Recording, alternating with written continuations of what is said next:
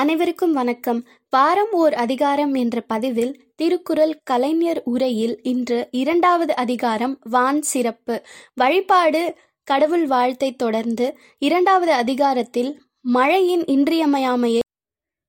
பத்து குரல்களில் திருவள்ளுவர் கூறியிருக்கிறார் வான் சிறப்பு அதிகாரம் இரண்டு இயல் பாயிரவியல் குரல் பதினொன்று வானின் ருலகம் வழங்கி வருதலால் தானமிழ்தம் என்றுணரர் பாற்று பொருள் உலகத்தை வாழ வைப்பது மழையாக அமைந்திருப்பதால் அதுவே அமிழ்தம் எனப்படுகிறது குரல் பன்னிரண்டு துப்பார்க்கு துப்பாய துப்பாக்கி துப்பார்க்கு துப்பாய தூவும் மழை பொருள் யாருக்கு உணவுப் பொருள்களை விளைவித்து தர மழை பயன்படுகிறதோ அவர்களுக்கே அந்த மழை அவர்கள் அருந்தும் உணவாகவும் ஆகி அரிய தியாகத்தை செய்கிறது குரல் பதிமூன்று விண்ணின்று பொய்ப்பின் விரிநீர் வியனுலகத்து உள் நின்று உடற்றும் பசி பொருள்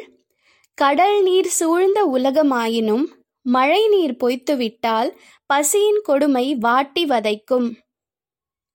குரல் பதினான்கு ஏரின் உழார் உழவர் புயல் என்னும் வாரி வளங்குன்றிக்கால் பொருள் மழை என்னும் வருவாய் வளம் குன்றிவிட்டால் உழவுத் தொழில் குன்றிவிடும் குரல் பதினைந்து கெடுப்பதும் கெட்டார்க்குச் சார்வாய் மற்றாங்கே எடுப்பதும் எல்லாம் மழை பொருள் பெய்யாமல் விடித்து உயிர்களின் வாழ்வை கெடுக்கக்கூடியதும் பெய்வதன் காரணமாக உயிர்களின் நலிந்த வாழ்வுக்கு வளம் சேர்ப்பதும் மழையே ஆகும் குரல் பதினாறு விசும்பின் துளி வீழின் அல்லால் மற்றாங்கே பசும்புல் தலை காண்பதரிது பொருள் விண்ணிலிருந்து மழைத்துளி விழுந்தாலன்றி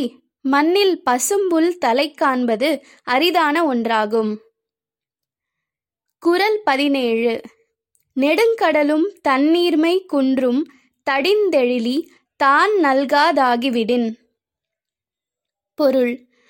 ஆவியான கடல் நீர் மேகமாகி அந்த கடலில் மழையாக பெய்தால்தான் கடல் கூட வற்றாமல் இருக்கும் மனித சமுதாயத்திலிருந்து புகழுடன் உயர்ந்தவர்களும் அந்த சமுதாயத்திற்கே பயன்பட்டால்தான் அந்த சமுதாயம் வாழும்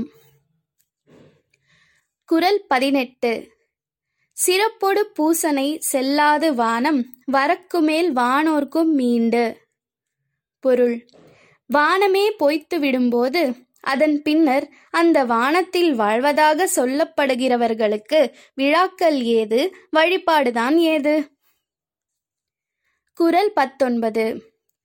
தானம் தவமிரண்டும் தங்கா வியனுலகம் வானம் வழங்காதெனின்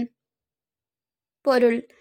இப்பேருலகில் மழை பொய்த்து விடுமானால் அது பிறர் பொருட்டு செய்யும் தானத்திற்கும் தன் பொருட்டு மேற்கொள்ளும் நோன்புக்கும் தடங்கலாகும்